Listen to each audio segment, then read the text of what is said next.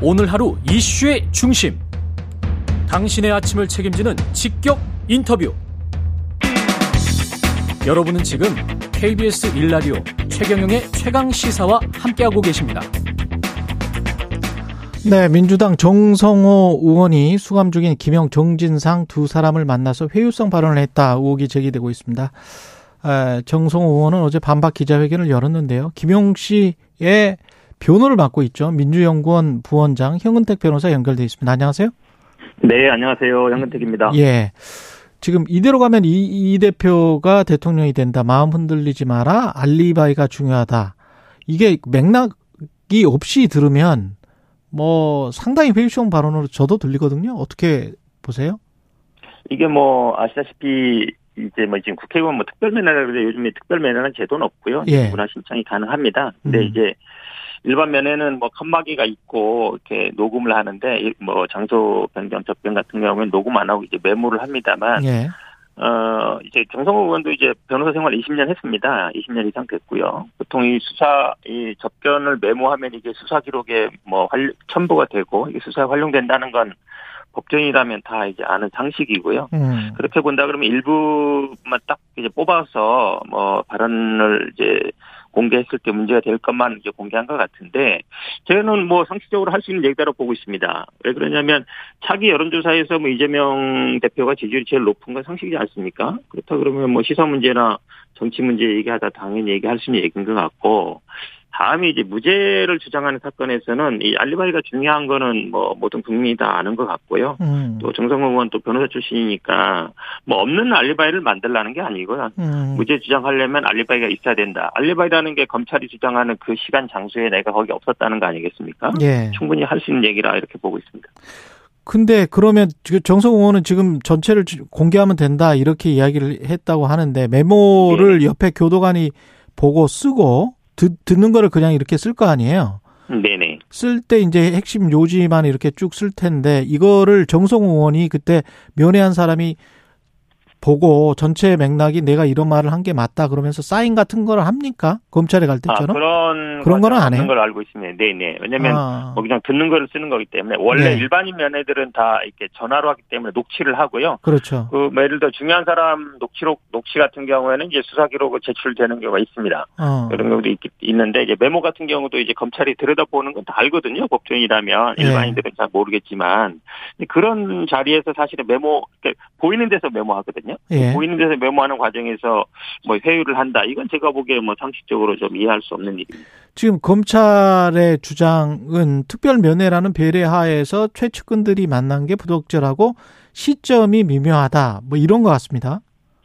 뭐 시점을 얘기하고 있는데 지금 네. 김용 전 부원장 같은 경우는 작년 12월 9일이니까 두 달이 넘었고요. 네. 정진산 실장도 지금 뭐 올해 1월 18일이니까 한 달 가까이 되고 있는데 이게 이제 왜 지금이야 언론에 나왔느냐 결국은 검, 검찰이 지금 언론사 두세 군데 흘렸다는 건 이제 뭐 나오고 있지 않습니까? 음.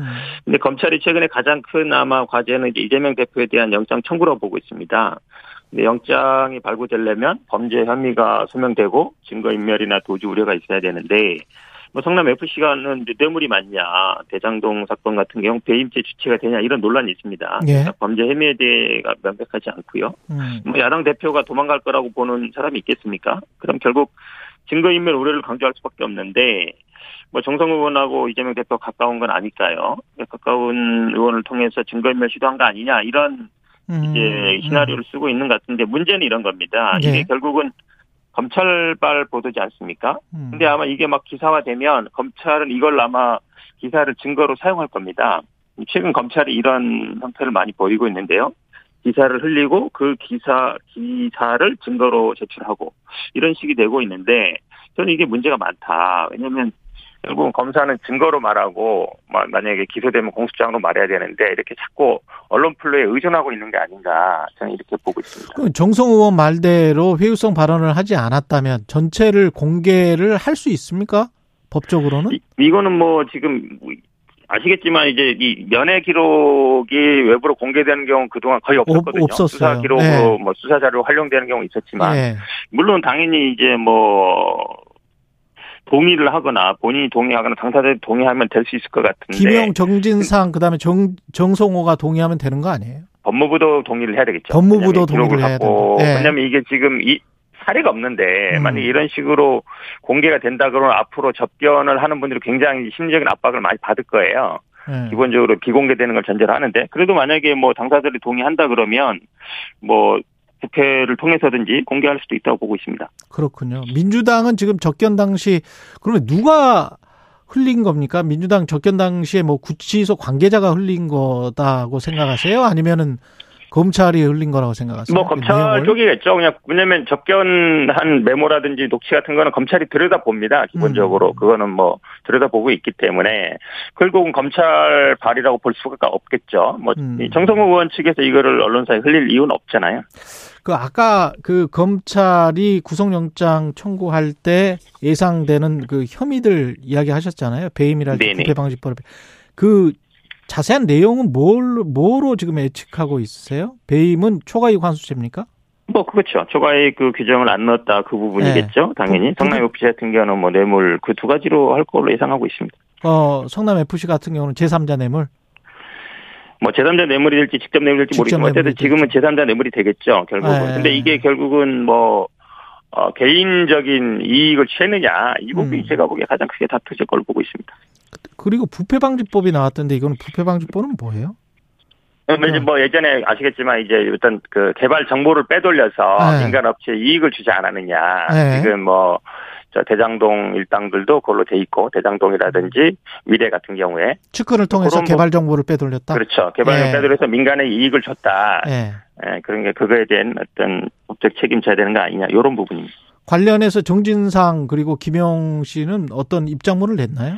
일단은 뭐 말씀드린 것처럼 교도관이 다 기록하는 걸 뻔히 보이고 아는 자리인데 그런데 회유가 되겠느냐. 예. 그리고 어찌 보면 접견이라는 건 최소한의 그 피고인들의 권리지 않습니까? 음. 본인들이 어쨌든 외부와 소통할 수 있는 공간인데 그런 것마저도 지금 언론 플레이에 활용하고 있다. 음. 이게 좀 어, 이런 검찰의 행태를 개탄한다. 그리고 재판 과정에서 진실을 밝히겠다 이런 입장을 갖고 있습니다. 그 시점에 관해서 이야기하는 게 이제 검찰 그다음에 국민의힘도 논평을 통해서 이 시점에 대해서 이야기를 했는데 특별위원회 했던 데가 어, 남욱 변호사가 대장동 지분 약정에 대해서 진술을 매일같이 보도했던 그때 그 네. 진술 네. 그다음에 이제 김성태 전 회장이 국내 송환 바로 다음 날 뭐 김영 전진상을 만났다 뭐 이래서 회유다 뭐 이게 이제 국민의힘 주장이거든요.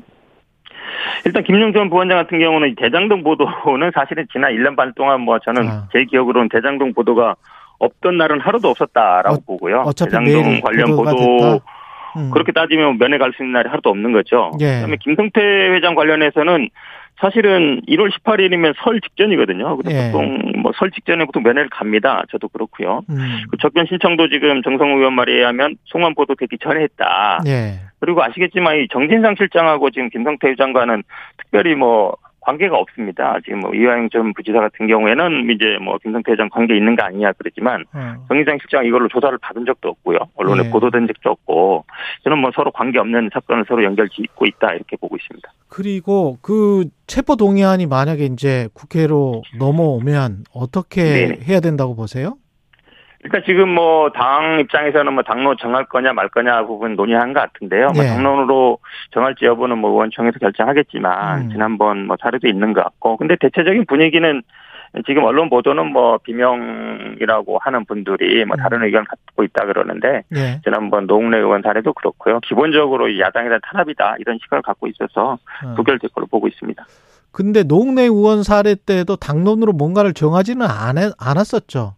네, 그때도 뭐 당론은 정하지 않았고요. 그래도 네. 어쨌든 당내 분위기는 어 대체적으로 그러니까 당론으로 정했을 경우에는 아마 이제 뭐 방탄 아니냐 이제 이런 논란이 있을 수 있고 이러니까 예. 자율에 맡기되 그래도 분위 대체적인 분위기는 의원들이 어쨌든 이거는 좀 문제가 있다 이런 시각을 갖고 있었던 것 같아서 그 부분은 아마 의원총회에서 정할 걸로 보고 있습니다. 김건희 여사 관련해서는 지금 도이치모터스 주가 조작국 대통령실 설명을 좀 들었을 텐데 해명이 네네.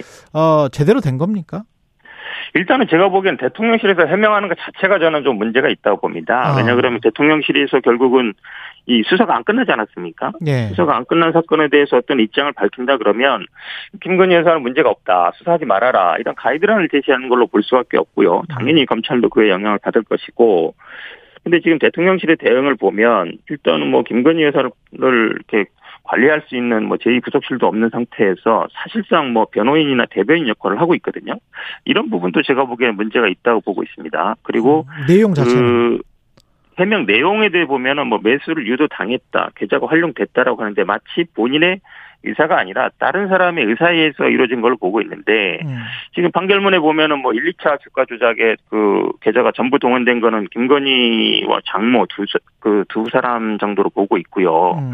그다음에 김건희 여사 같은 경우 세개 증권사가 이용됐다는 건데 어떻지 우연인지 뭐 장모 계좌에서 김건희 여사로 바로 내놓은 주식이 이전 저 매매되는 경우도 있거든요. 이렇게 우연히 뭐 활용된다는 게 가능하겠습니까? 저는 뭐 이해할 수 없는 해명이라 보고 있습니다. 예. 그 대통령실은 더불어민주당이 판결문 내용을 자의적으로 해석하고 있다. 정치 공세용 가짜 뉴스를 퍼뜨리고 있다. 이렇게 지금 이야기하고 있잖아요.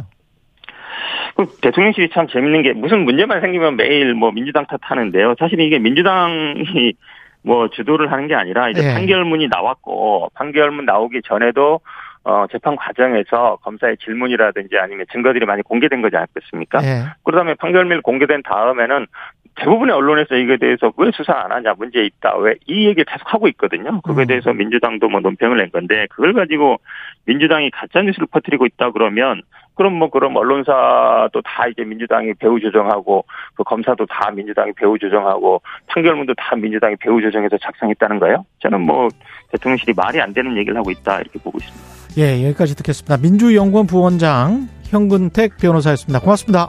네, 고맙습니다.